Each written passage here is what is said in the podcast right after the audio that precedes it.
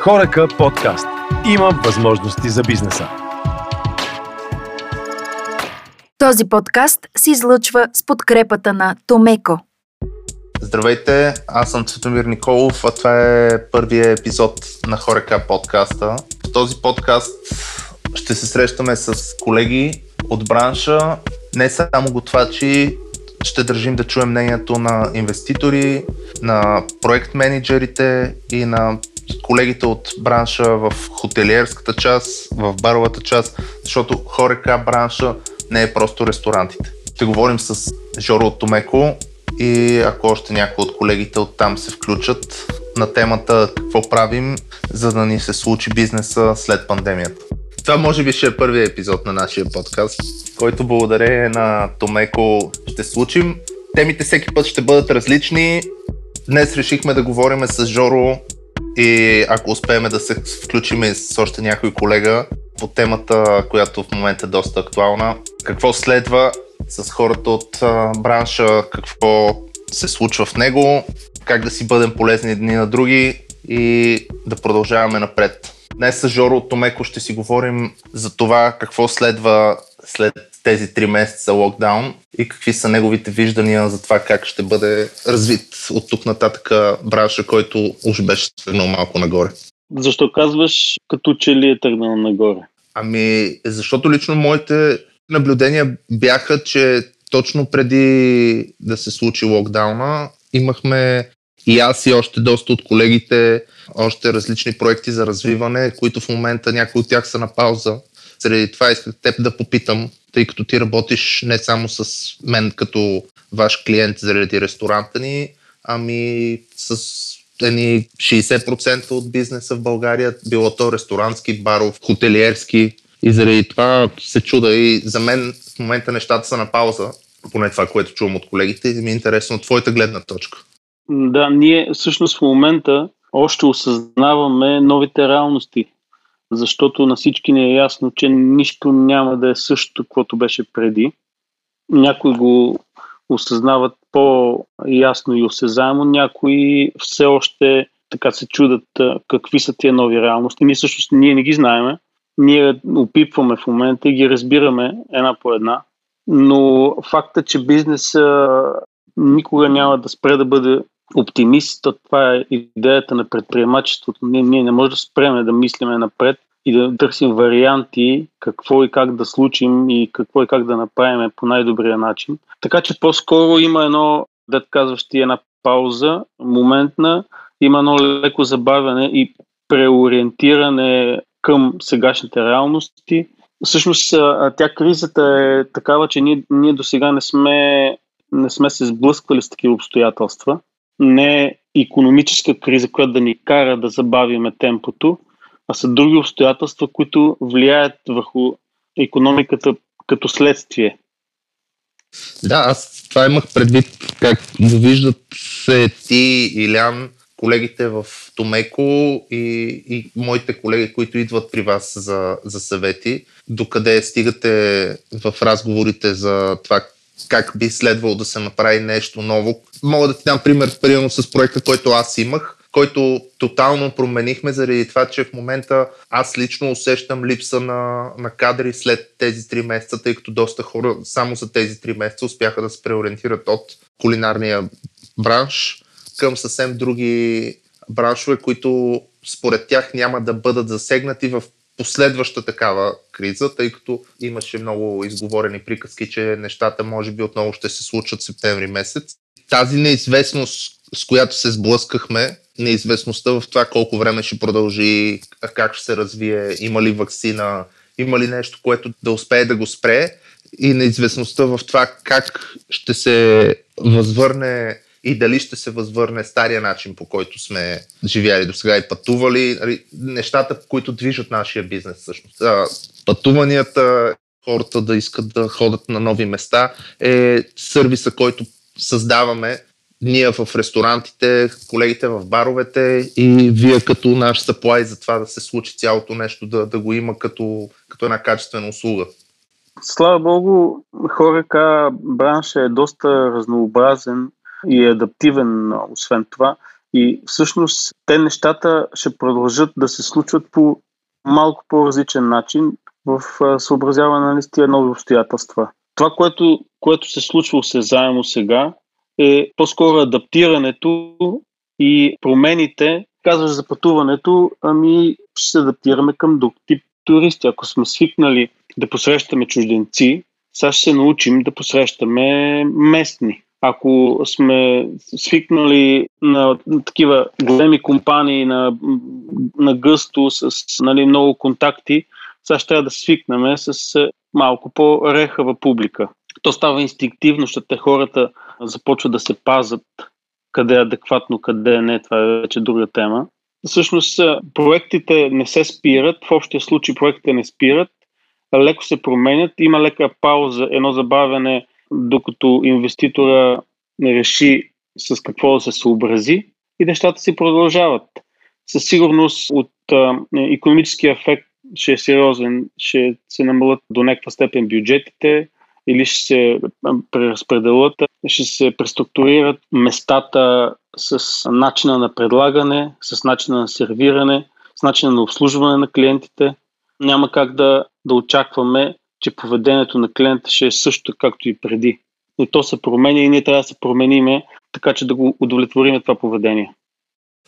Аз съм напълно съгласен, нали, че това ще се промени и, и, и разбирам и твоята гледна точка, но предполагам, че ако седнете да си говорите не, с колеги, които имат нов проект, те със сигурност, ако са сътворили един бизнес план, който е обоснован на това първо, какъв е найема, какви са режийните, какви са заплатите на хората, калкулациите, нали, цялото нещо, което всъщност прави един бизнес да има смисъл да съществува. В момента, в който трябва да намалиме хората в един ресторант, ми е интересно дали хората, които инвестират в него, намалявайки персонала, избират да упростят концепцията или избират да купат по-скъпо автоматизирано оборудване, което да им спести от хората. Тъй като с теб сме си говорили няколко пъти и сме правили подобни проекти, в които купуват машина, която се изплаща доста във времето, нали, на някои места се изплаща доста бързо, но все пак е доста технологично обмислена машината и доста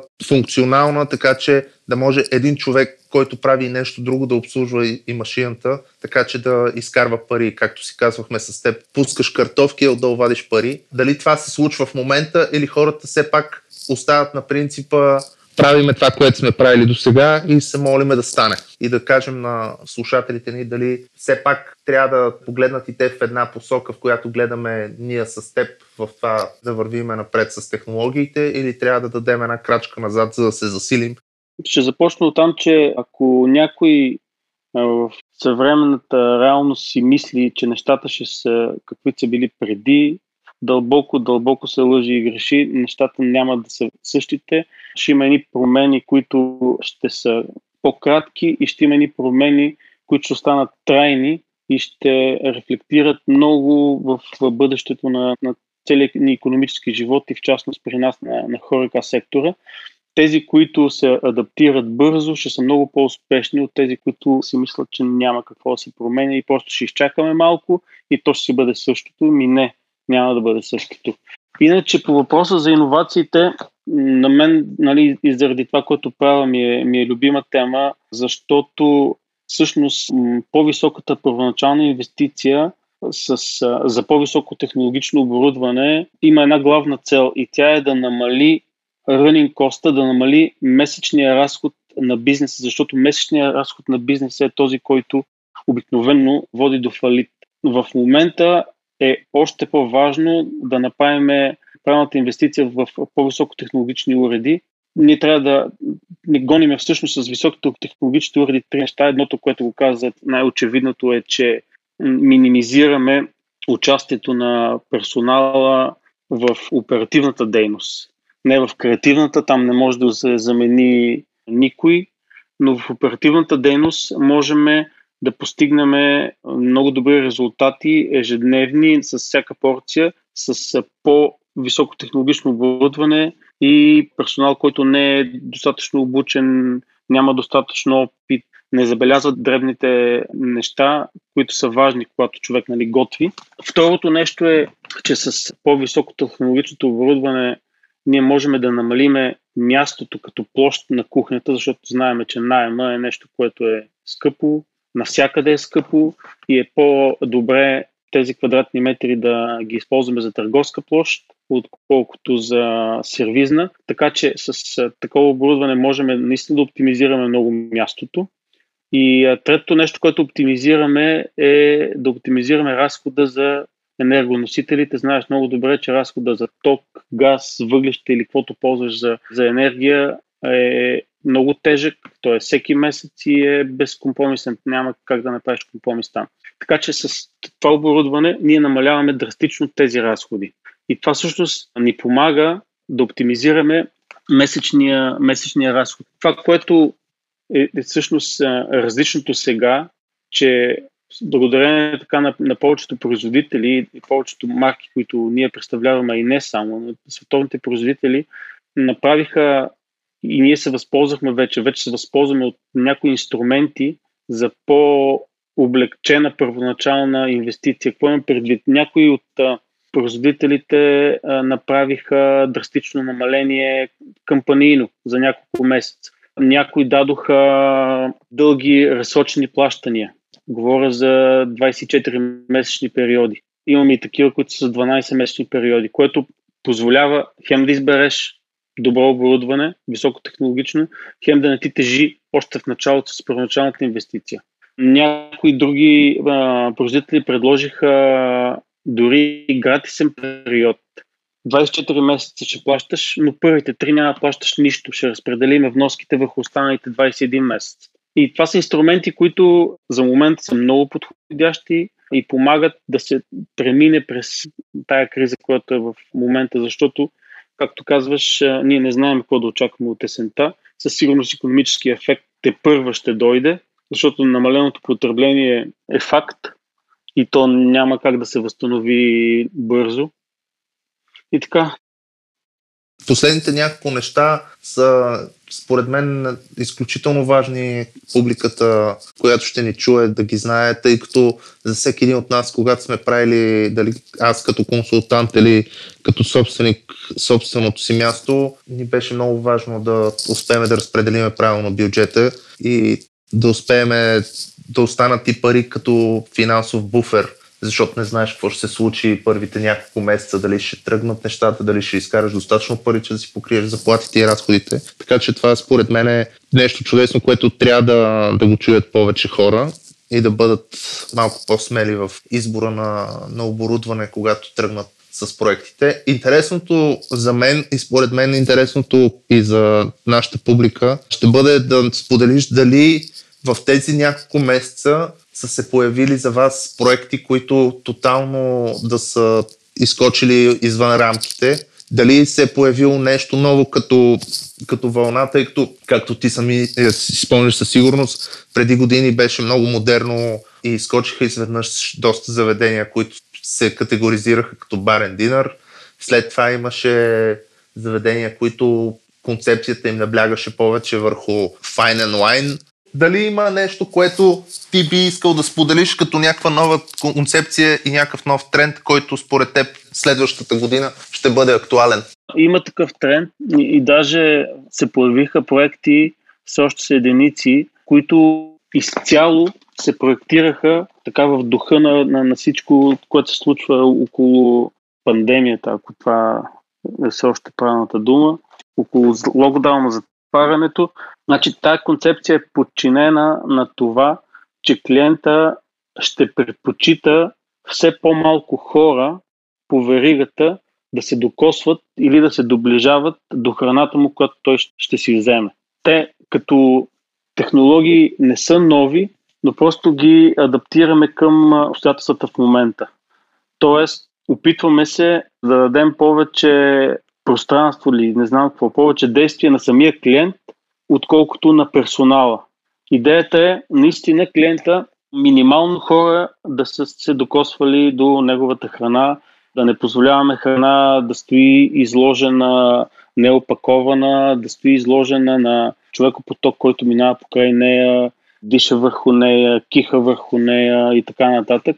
В същото време да запазиме храната готова в перфектна кондиция за самия клиент за консумация на необходимата температура, необходимата влажност, да запазиме текстурата и клиента сам да си я вземе, дали ще седне да я консумира на място, ако е за някакъв бърз обяд, или ще си я вземе в офиса, ако не иска да, да сяда по масите, където са сядали още хора преди него, колкото и да дезинфекцираме, да си го вземе, да си, да си яде на, на бюрото или в зоната в офиса, която е определена за храна, или да си я вземе вкъщи да вечера с семейството.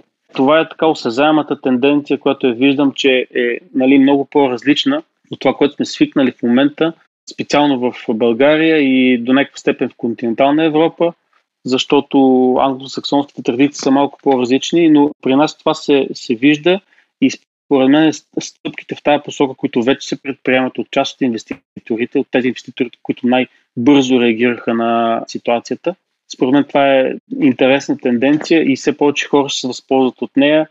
Ние имаме ноу-хауто нали, на това предлагане, не само ние естествено, но и ние. По някакво стечение на обстоятелствата, последните нови технологични уреди, които аз работех през последните месеци, буквално до февруари месец, преди локдауна, последната ми командировка на последното изложение, което бях в Дюсселдорф, беше точно по тази тема. По някакво стечение на обстоятелствата се случи март месец това, че се наложи аз много бързо да, да предложим, нали, ние много бързо да предложим този тип оборудване на нашия пазар. Другото, което аз исках да те попитам и със сигурност ще бъде интересно и на колегите от бранша, които са в кетеринг частта, която пострада също адски много, тъй като, както знаем и аз и ти и хората, които ни слушат, кетерингите обслужват най-вече събития, които са за повече от 10-20 човека. Нали, когато са такива малки събитията, обикновено са бутикови кетеринги, които са от колеги, които не работят на щат нон-стоп там. Но каква е информацията за теб и какъв е фидбека от големите кетеринг компании в България, които ти познаваш лично и си партнирате от години? С какво те успяха да се измъкнат от кризата и има ли някаква технология, която на тях да им беше полезна в този момент? Факт е, че при това така преразпределение на не на пазара, ами на, на потреблението, защото всъщност то потреблението не спря, намаля и се преразпредели. Тоест, хората, като не могат да отидат на ресторанта, купуват готовата храна или от топлата точка в магазина, в супермаркета или в деликатесния магазин, или се обаждат за доставка или нещо такова се случва. При това преразпределение на потреблението кетеринговите фирми бяха най-уязвими, защото техният бизнес е изцяло около това да се справят големи събития с трупване на много хора на едно място. Това, което се опитаха да направят е да направят платформи за доставка на продуктите, които иначе сервират нали, на тези събития, което е далеч от обемите, които нормалният им бизнес би направил. Всъщност, това, което правят те в момента и има някакъв резултат е да бъдат събитията на открито, за да може все пак да намалим риска нали, от а, евентуално заразяване. И е това, което се използва там, част от нещата не са иновации, а са по-стари технологии за съхранение на готовата храна в подходяща кондиция, в термочанти, термокуфери, активни, не пасивни, за да може наистина да сме в добра ситуация. Но това, което им е най-подходящо в момента и най-им помага да правят събития на открито, са най-вече тази иновация, която Unox направиха с а, така наречения Hot Fridge Everil системата, която обаче изисква все пак връзка с електропреносната мрежа или генератор, т.е. трябва, трябва му ток и не винаги е най-удачно и не винаги може да се използва на, на място. На практика кетерингите се оказаха най- най-уязвими от цялата ситуация. Не съм сигурен точно какво ще им е най-необходимо, за да излезат от а, ситуацията. Ще трябва да го помислиме всички заедно. Поне моето виждане и това, което се опитвах да направя през тези три месеца, беше да накарам повечето от колегите да мислиме заедно, защото, както знаем, една пръчка се чупи доста лесно сама, а ако сме цял сноп няма да стане толкова лесно. И с няколко дори от колегите искахме да се групираме, така че да можем да правим с една кола общи доставки, което се оказа доста трудно.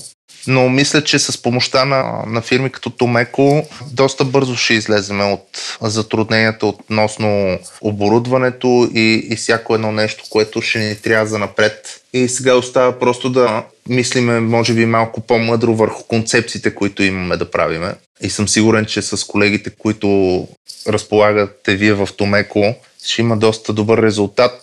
Интересно ми е да кажеш какво мислиш, че ще се случи в курортите в планините, тъй като техния сезон те първа предстои и с какво можете вие да сте полезни на местата като големите хотели тъй като малките са ясни. Дори и аз в момента съм в един малък хотел Бутиков на Миконос, на който на закуската имаме човек непрекъснато, който е с маска, с ръкавици, който ти му показваш от около метър разстояние какво искаш от закуската и той ти го прави на момента. Бъркани яйца, яйца на очи, нали, нещата се случват на момента. Как според теб трябва да процедираме в момента за големите хотели, които на закуската ще се изсипат около 100-150 човека и няма да имаш 100-150 човека, които да могат да отреагират в кухнята. Какво според теб трябва да направят? Аз първо ще се върна на това, което каза, че заедно можем да решим една голяма част от въпросите, които ни задават обстоятелствата.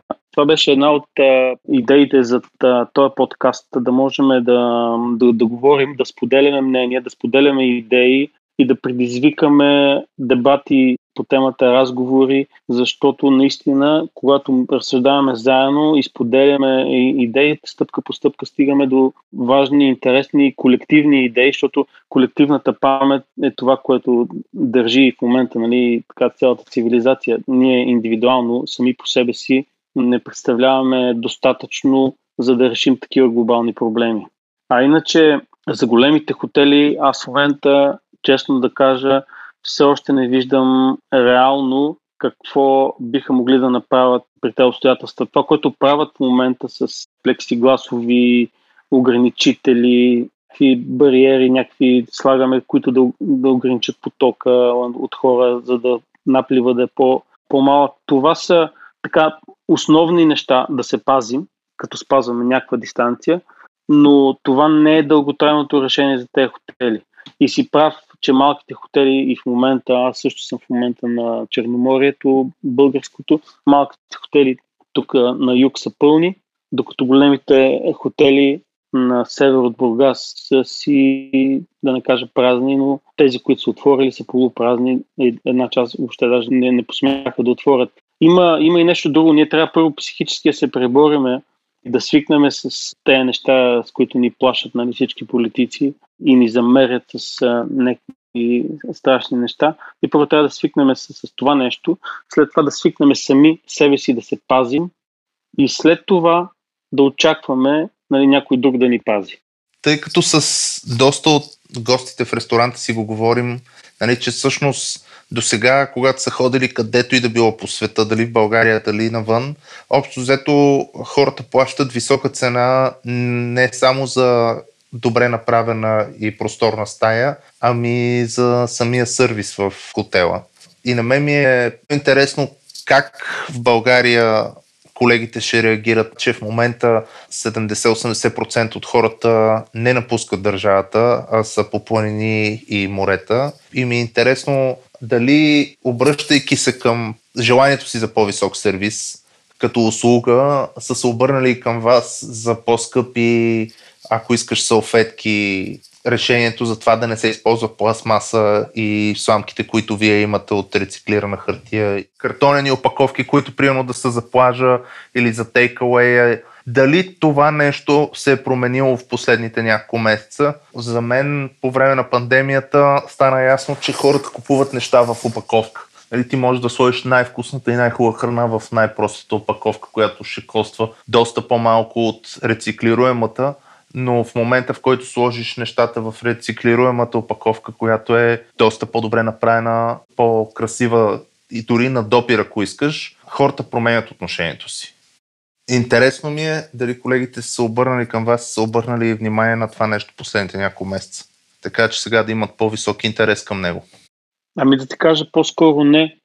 По-скоро не, защото първо борбата през те няколко месеца беше наистина да се запазят работни места, да се запазят бизнеси и като че ли нямаш толкова време да се обърне внимание на тези детайли, които детайли е ясно, че са важни и те ще стават все по-важни, нали? но, но трябва да му остане време и на инвеститора да, да мисли за това, защото когато мислиш за спасението на бизнеса си, нямаш винаги време да обърнеш внимание на тези подробности.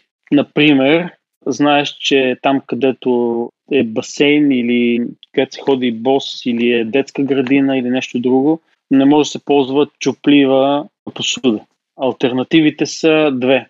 Или най-ефтините пластмаси от по няколко стотинки за еднократна употреба, които се гънат в ръката ти, независимо чиния или чаша, или по-скъпи поликарбонатни или сан или някакъв друг подобен материал, чаши и чини, които са за многократна употреба, нечупливи, здрави, с доста по-дълъг живот, но с доста по-висока цена от тези еднократно употреба, като има и преди, че хубавата пластмаса за многократно употреба, тя може да бъде по-скъпа от стъклото. Не може, а е по-скъпа от стъклото, ако е хубава. Има и такава, която е малко по-ефтина, но при всички случаи говорим за инвестиция, която се борят на пръстите на ми ръка инвеститорите, които са обърнали внимание на този детайл дори преди пандемията.